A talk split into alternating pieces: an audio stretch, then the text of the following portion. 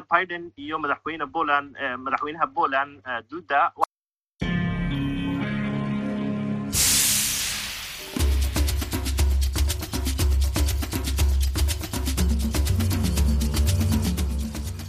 Hii ni idhaa ya Kiswahili ya Sauti Amerika, moja kwa moja kutoka hapa jiji kuu la Marekani, Washington DC. Hujambo msikilizaji, popote unapotusikiliza. Jina langu ni BMJ Mridhi na mimi jina langu ni Harrison Kamau. Leo ikiwa ni Februari 21 ambapo ni mwaka wa 2023 na tunasikika kupitia Radio Free Africa kote nchini Tanzania na eneo zima la maziwa makuu, Radio Citizen kote nchini Kenya, na pia kupitia mtandao wetu wa www voa swahili.com.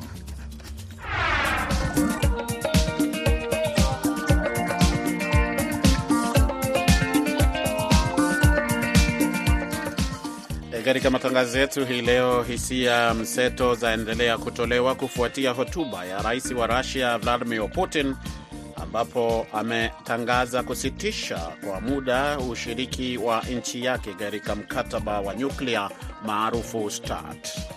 Na katika taarifa nyingine ni kwamba mahakama ya juu hapa Marekani leo kwa mara ya kwanza inasikiliza kesi inayolenga kulinda makampuni makubwa ya mawasiliano ya kidijitali kama vile Google na Facebook dhidi ya kupelekewa mashtaka kutokana na taarifa zinazowekwa na watumizi. Ni kati ya yale utakayoyasikia katika matangazo haya ya takriban dakika 30 kutoka hapa Washington.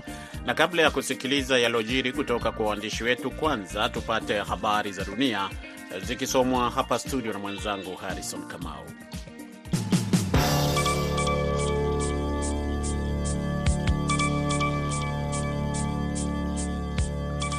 Rais wa Marekani Joe Biden yuko nchini Poland siku chache kabla ya maadhimisho ya kumbukumbu ya uvamizi wa Rusia nchini Ukraine, akitarajiwa kupongeza muungano wa kimataifa ambao umesaidia kupunguza athari za uvamizi huo na pia kutetea umuhimu wa ushirikiano wa kimataifa, wakati ambapo baadhi ya nchi hazionyeshi shauku ya kuendelea kutoa usaidizi wa kijeshi kwa Ukraine.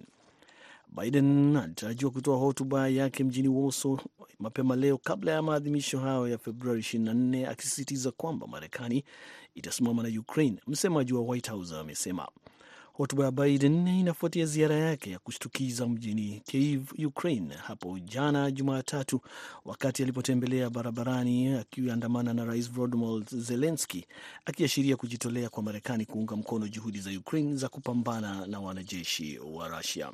Huko Warsaw pia amekutana na rais wa Poland Andrzej Duda.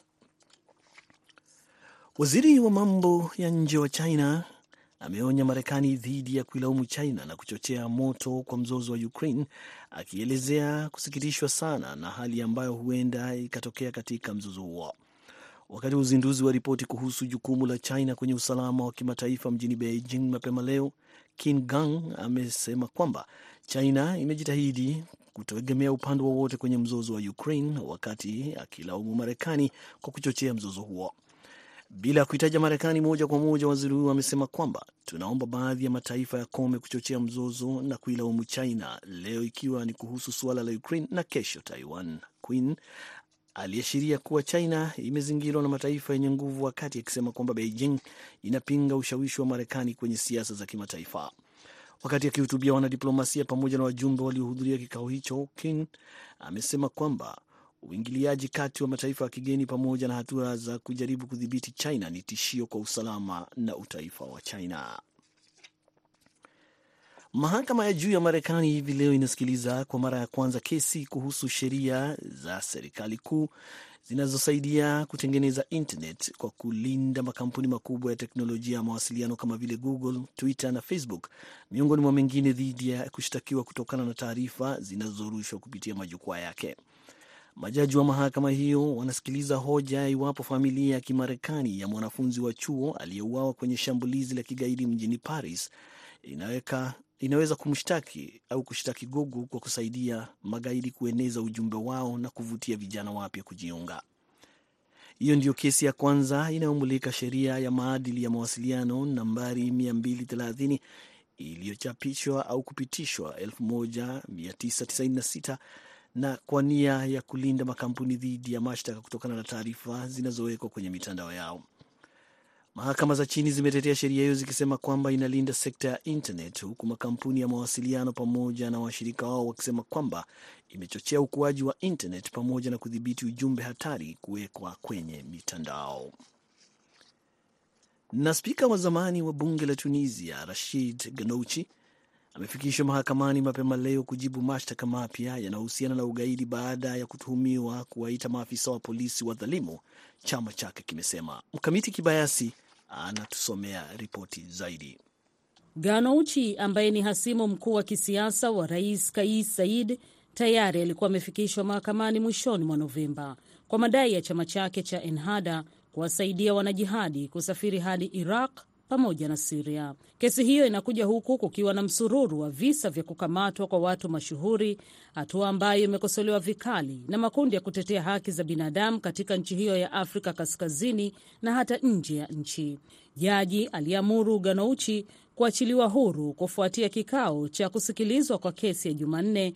Wakili wake Sami Triki alisema, akiongeza kuwa mashtaka yanahusiana na matamshi yaliyotolewa na mteja wake mapema mwaka jana ambayo yalitafsiriwa kama kuchochea Watunisia kuuana.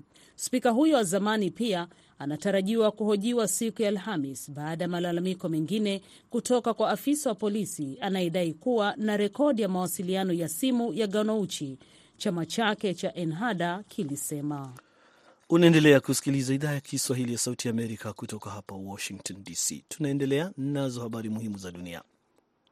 Shughuli za uokozi zinaendelea nchini Uturuki baada ya tetemeko la ardhi kutokea tena Jumatatu kwenye mpaka wake na Siria na kuua takriban watu sita, ikiwa ni wiki mbili tu baada ya tetemeko la kwanza kutokea na kuua zaidi ya watu elfu 46.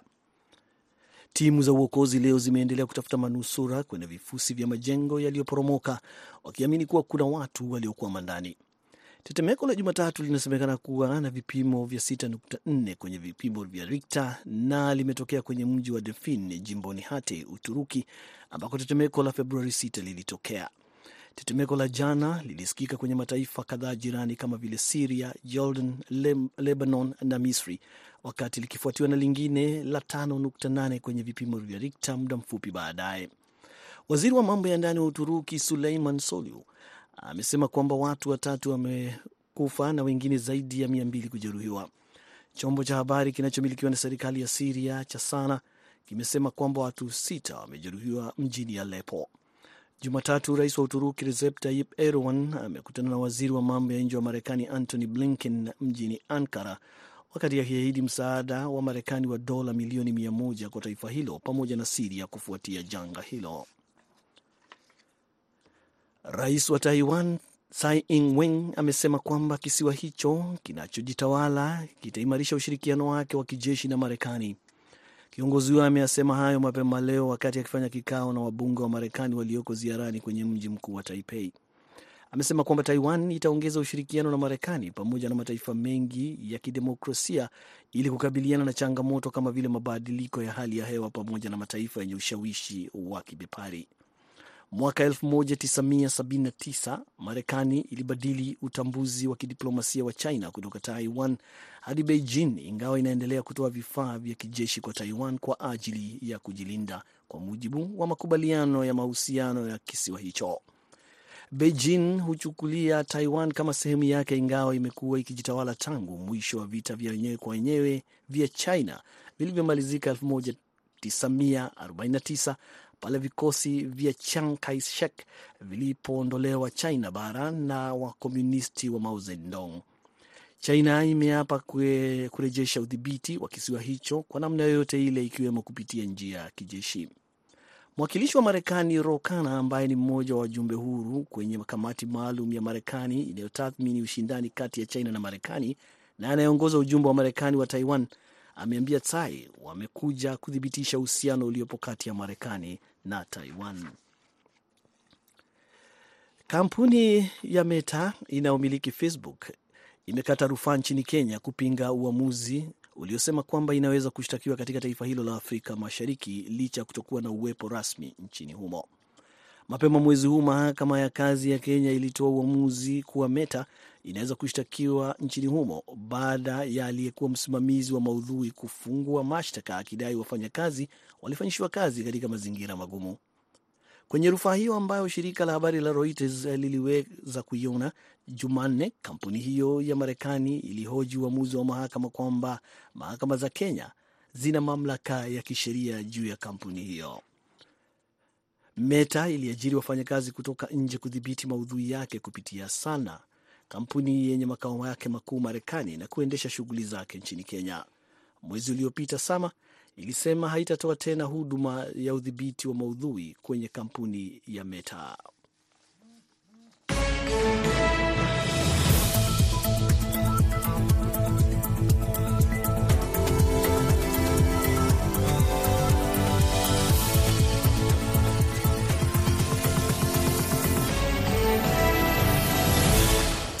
Msikilizaji wapo ndio kwanza unajiunga nasi, ni matangazo ya idhaa ya Kiswahili ya Sauti ya Amerika yanayokujia moja kwa moja kutoka hapa Washington DC. Habari ambayo tumeipa uzito wa juu hii leo ni kutoka nchini Kenya. Rais wa nchi hiyo William Ruto amesema kwamba anauhakikishia Umoja wa Ulaya kwamba mazingira ya biashara ya nchi hiyo ni mazuri, huku akiomba muungano huo kuchukua hatua mpya ya kupambana ama kupanua wigo wa mauzo ya nje ya Kenya. Ruto aliyekuwa akizungumza katika kongamano la biashara kati ya Kenya na Ulaya linaloendelea jijini Nairobi ameueleza Umoja wa Ulaya kwamba Kenya imeondoa vikwazo vya kibiashara na kuifanya nchi hiyo ya Afrika Mashariki kuwa kivutio cha kutabirika cha uwekezaji na moja ya soko rahisi zaidi kuanzisha, kuongeza na pia kukuza biashara. Mwenzetu Kennedy Wandera amefuatilia yalojiri na kutuandalia taarifa ifuatayo. Kenya is an increasingly important partner to the EU politically and economically. And Kenya has shown incredible resilience. Rais Ruto ameueleza Umoja wa Ulaya Jumanne katika jukwaa hilo la kibiashara kati yake na Kenya linaloendelea kwa siku mbili jijini Nairobi kuwa Kenya inatoa mazingira thabiti na yanayofaa kufanya biashara na kuwekeza kutokana na mfumo wake wa udhibiti ulio wazi, huria na unaofaa na vilevile unaokingwa na sifa thabiti ya utawala wa kisheria. Ruto ameueleza umoja huo kuwa Kenya imeondoa vikwazo vyote vya kibiashara na kuifanya nchi kuwa kivutio cha kutabirika cha uwekezaji na moja ya masoko rahisi zaidi barani Afrika, kuanzisha, kuongeza na kukuza biashara. This magnitude of positive interest indicates the level of business opportunities that stand. Vilevile vile Ruto ameitumia nafasi hiyo kuhimiza Umoja wa Ulaya kuhimiza makubaliano ya ushirikiano wa kiuchumi na Jumuiya ya Afrika Mashariki ili kupanua wigo wa mauzo ya nje ya Kenya.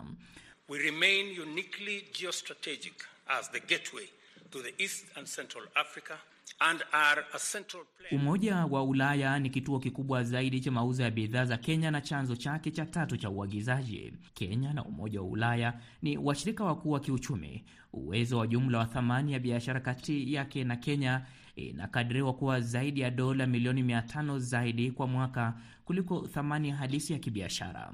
Kenya husafirisha maua na bidhaa nyingine za kilimo kwenye masoko ya Ulaya.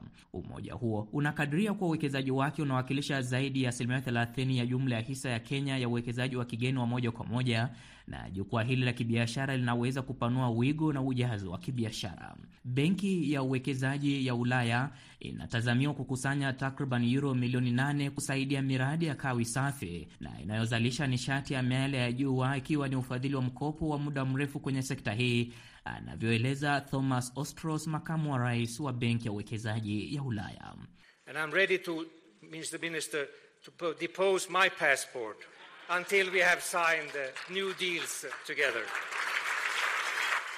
Kwa mujibu wa uandaaji wa kongamano hili la kibiashara na uwekezaji, jukwaa hili linalenga kukuza biashara na uwekezaji wa Ulaya nchini Kenya kwa kuangazia fursa ya kiuchumi na maeneo ya uboreshaji wake, kando na kuitangaza Kenya kuwa kivutio cha kibiashara na uwekezaji ili kubuni nafasi za kazi na ukuaji endelevu wa uchumi wa Kenya.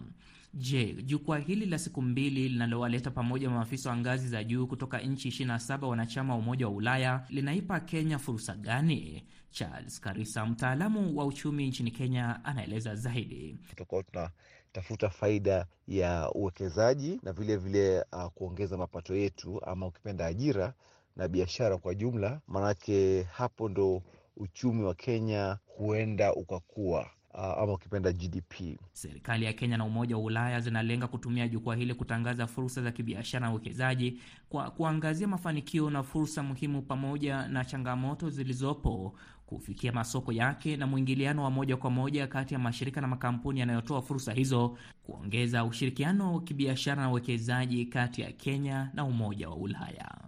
Kennedy Wandera, Sauti ya Amerika, Nairobi.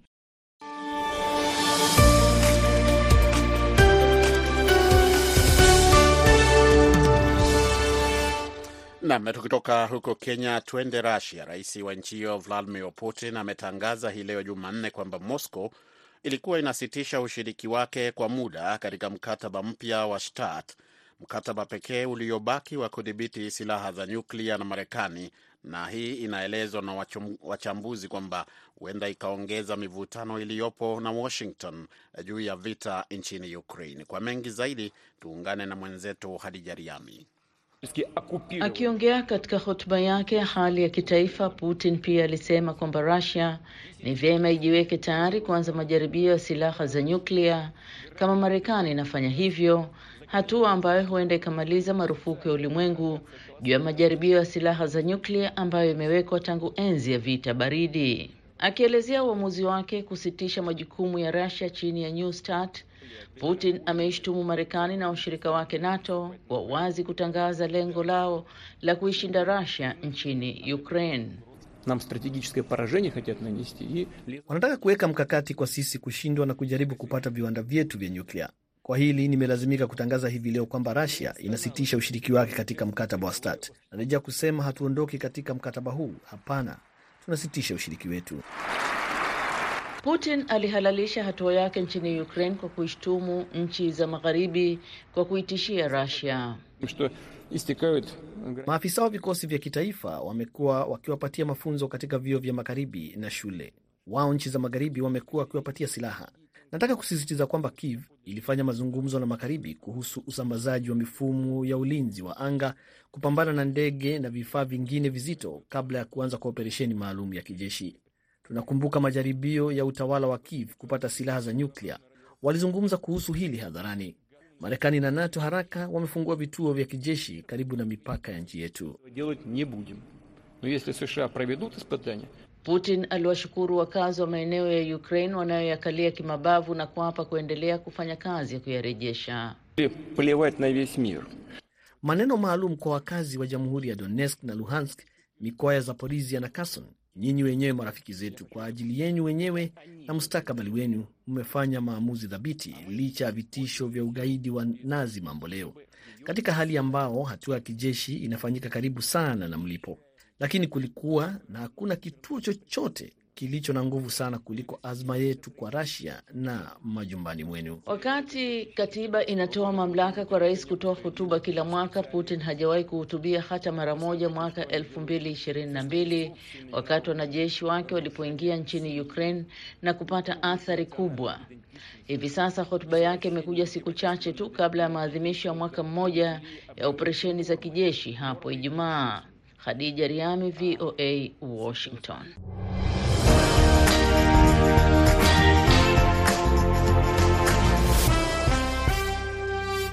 Matangazo ya idhaa ya Kiswahili ya Sauti ya Amerika hukujia kila siku kutoka Jumatatu hadi Ijumaa hapa Washington DC.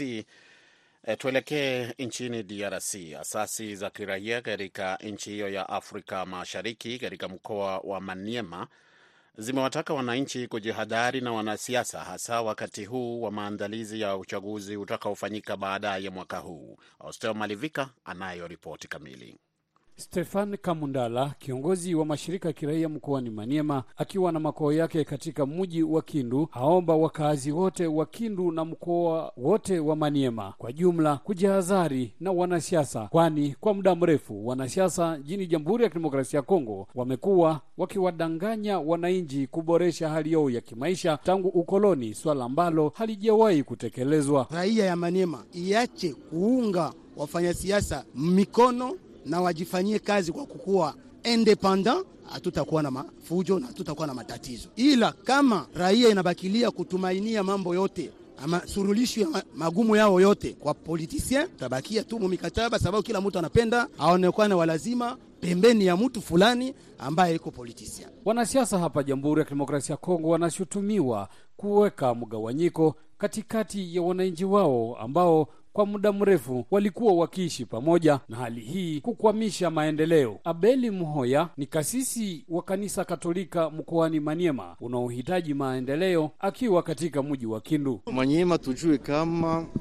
pasipo kusikilizana, pasipokuwa pamoja, hatutajenga jimbo letu la Maniema na ni vizuri tujiweke pamoja, ijapokuwa umbalimbali wa dini, umbalimbali wa chama ya kisiasa, umbalimbali wa kazi, kila moja kule kwenye anaenda akuwe kama mtu unaenda kuinda nyama yote yenye utapata ulete huku kwetu kumanyema, tuweze kujenga jimbo letu. Wanasiasa katika mkoa wa Maniema walikutana wiki zilizopita na kuwakusanya wanasiasa wote kutoka mkoa wao ambao umebaki bila maendeleo kwa muda mrefu, japokuwa mkoa huo umekuwa na wanasiasa muhimu kama vile Emmanuel Shadari aliyeshindwa uchaguzi wa uraisi mwaka wa elfu mbili kumi na nane pamoja naye Matata Ponyo aliyekuwa waziri mkuu kwa muda mrefu, wote wakiwa wamesameheana baada ya kuwekeana ugovi kwa muda mrefu kati yao na kusababisha mgawanyiko katikati ya wananchi wao. Mikael Jamba Ohuka ni mchambuzi wa siasa katika mji wa Kindu. Inaonekana kama watoto wa Wanyema wamoja wa lider wawili wao tunasema bwana Augustin Matata Ponyo na bwana Emmanuel Shadari walikuwa miaka mingi hawasemeshane, na kupitia kikao hii wamekumbatiana, wameomba, wameombeana masamaha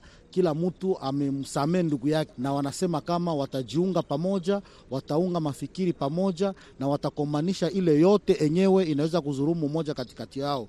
Ni kusema kuungana hao wawili ita, inasaidia nako wa, wana, eh, wananchi wote wa Manyema wapate kuungana. Baadhi ya wanasiasa kutoka sehemu mbalimbali wakianja mikutano wakati huu wa kujiandikisha na kuandaa uchaguzi unaotarajiwa kufanyika tarehe 23 Disemba mwakani. Oser Malivika, Sauti Amerika, Goma.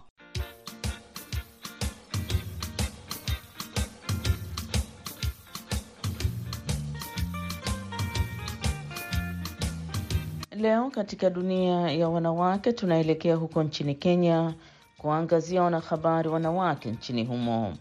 Wanawake kote duniani wana mchango mkubwa katika utangazaji na usikilizaji wa redio. Ingawa ni hivyo, wanawake katika redio wangali wanapitia changamoto nyingi ikilinganishwa na wenzao wanaume katika masuala ya ukatili wa kijinsia na hata majukumu ya kazi. Mwandishi wetu wa Mombasa, Amina Chombo, ametuandalia makala hii ambayo inazungumzia safari ya wanahabari wanawake nchini Kenya. Kuvurugwa kwa mipango ya chanjo kwa watoto humu nchini bado kuna wazazi wanaochukua juhudi za kuhakikisha kuwa wana wao wamepata chanjo wakijua fika athari za kuwakosesha kupata huduma hiyo. Ruth Kea ni mtangazaji wa kike anayefanya kazi katika kituo cha redio Rahma Mombasa. Amefanya kazi ya wanahabari kwa zaidi ya miaka kumi akiwa mhariri wa habari. Ruth ambaye alijiunga na tasnia ya wanahabari baada ya kusomea taaluma ya hoteli, safari yake ilianza kama utani. Sasa ni mwanahabari tajika na nyota katika utangazaji wa redio, sio tu Mombasa bali Kenya kwa ujumla. Anatambulika kwa ripoti za afya, masuala ya jinsia, mabadiliko ya tabia nchi na teknolojia ya kisasa. Akiwa mshindi wa tuzo za kitaifa na kimataifa, Ruth anaelezea safari yake ya wanahabari. Nikafanya kazi kama ripota, nikawa naenda field kufanya habari. Baada ya muda kidogo, kukatokea nafasi ya sub editor, na kwa sababu ya ile kazi yangu ambayo ilikuwa inaonekana kazi nzuri, basi nikaweza kupatiwa position ya sub editor, na after sometimes nikapandishwa nikawa assistant editor, na baada ya muda yule editor alitoka akapata kazi kwingine, basi nikaweza kupromotiwa na mimi nikawa editor. Kwa hivyo naweza kusema kwamba safari yangu ya redio imekuwa nzuri na ni kitu ambacho nilikuwa nakitaka, na mpaka pale ambapo nimefikia kwa sasa, alhamdulillah, nasema shukran kwa Mungu. Akiwa muumini wa dini ya Kikristo na kufanya kazi katika kituo cha redio cha Kiislamu, mwanzo haukuwa rahisi, ila ujasiri wake umefanikisha ndoto yake. Ruth ambaye amezaliwa kijijini, masaibu ya jamii anayotoka yalimpa motisha wa kuzalisha vipindi vinavyomgusa msikilizaji moja kwa moja katika jamii, na naweza kushukuru nikasema kwamba ile elimu ambayo nimekuwa nikitoa kupitia makala mbalimbali ambayo nimekuwa nikiandika imesaidia jamii katika njia moja ama nyingine, kwa sababu ile feedback ambayo huwa napata kutoka kwa redio ama kutoka yale makala ambayo huwa nimeangazia kwa redio ni ya kufurahisha. Nikiachana na Ruth na kutana na Amina Fakii katika kituo cha utangazaji cha redio Kaya, moja ya redio mshirika wa matangazo ya Sauti ya Amerika. Amina Fakii alijiunga na fani ya utangazaji miaka kumi na mbili iliyopita akifanya kazi katika vituo mbalimbali vya redio kabla ya kujiunga na redio Kaya. Amina ambaye amepokea tuzo mbalimbali ikiwemo tuzo la balozi wa masuala ya hedhi salama na idara ya afya jimbo la Kwale, Kenya, anajivunia kazi yake kama mwanahabari wa kike. Tumeweza kufahamu kwamba jamii yetu labda au mwananchi pale msikilizaji hafahamu labda iwapo mimi nimedhulumika, ni njia zipi nitaweza kuzifuata labda ku kuweza kuripoti. Kwa hivyo kupitia redio unakuta mtu kama huyu atakupigia simu akuulize, ah, Amina, na labda ni vipi nitaweza ku, kufika katika kituo cha polisi, au ninapodhulumika niende hospitali au niende katika kituo cha polisi. Licha ya wanawake katika redio na vyombo vya habari kuchangia katika kuhamasisha jamii kuhusu masuala muhimu ya afya, mazingira na usalama wa chakula bado wanapitia unyanyasaji wa kijinsia katika sehemu za kazi, afisini na hata nyanjani wanakokusanya habari. Kwa mujibu wa utafiti wa Baraza la Vyombo vya Habari, asilimia 77.5 ya wanawake wanahabari wanakabiliwa na unyanyasaji wa kimapenzi ikilinganishwa na asilimia 29.7 ya wanaume wanahabari katika vyumba vya habari. Amina Fakii aelezea changamoto anayopitia katika utafutaji wake wa habari anapokuwa nyanjani. Unapoingia katika maafisi, mimi kama ni mwanahabari wa nyanjani, mimi ni news reporter, ni waile kwenda katika ofisi, unakuta wanaume wengine wanakuchukulia kama wewe ni dhaifu. Umekwenda kutafuta habari, lakini mtu ana jambo lake lengine, anajaribu kukushawishi katika maswala ya kimapenzi au kingono. Sasa katika mwanamke lazima uwe una msimamo, umwambie mimi sikuja hapa katika maswala ya kimapenzi, lakini mimi nimekuja hapa kutafuta habari. Mbali na changamoto za unyanyasaji wa kimapenzi, wanawake katika vyombo vya habari hubaguliwa katika majukumu ya kikazi. Ruth ambaye sasa ni mhariri anaeleza namna anavyokabiliana na swala la ubaguzi wa majukumu kati ya jinsia ya kike na ya kiume ndani ya chumba cha habari. Siwezi ku look down upon wanawake wenzangu katika newsroom, na mwanamke atakapokuja pale newsroom nawapatia chance sawa na mwanamume. Namtuma stori ambayo nitamtuma mwanamume, hata kama ni ya mambo na mazingira na afya, hiyo hiyo stori kesho yake nitamtuma mwanamke. Shirika la muungano wa wanawake wanahabari Kenya, AMWIK, linaeleza kuwa wanawake wanahabari wanastahili haki sawa na wenzao wanaume, ikiwemo mishahara na majukumu ya kikazi. Patience Nyange ni mkurugenzi mkuu wa shirika la AMWIK. Haki zao pia zinaweza kupewa kipaumbele, wapate mishahara wanahitajika, wale ambao wanafanya kazi katika redio za mashinani, vilevile pia kuhakikisha kwamba tunawapatia fursa nzuri ya kuweza kufanya kazi, tunawapatia msaada wanaohitaji ili kutekeleza kazi zao. Amina Chombo, VOA, Mombasa.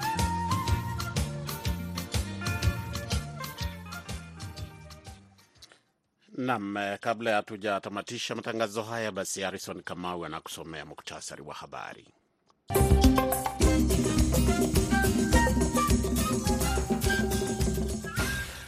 Rais wa Marekani Joe Biden yuko nchini Poland siku chache kabla ya maadhimisho ya kumbukumbu ya uvamizi wa Rusia nchini Ukraine na anaendelea kutoa hotuba yake sasa hivi tunapozungumza.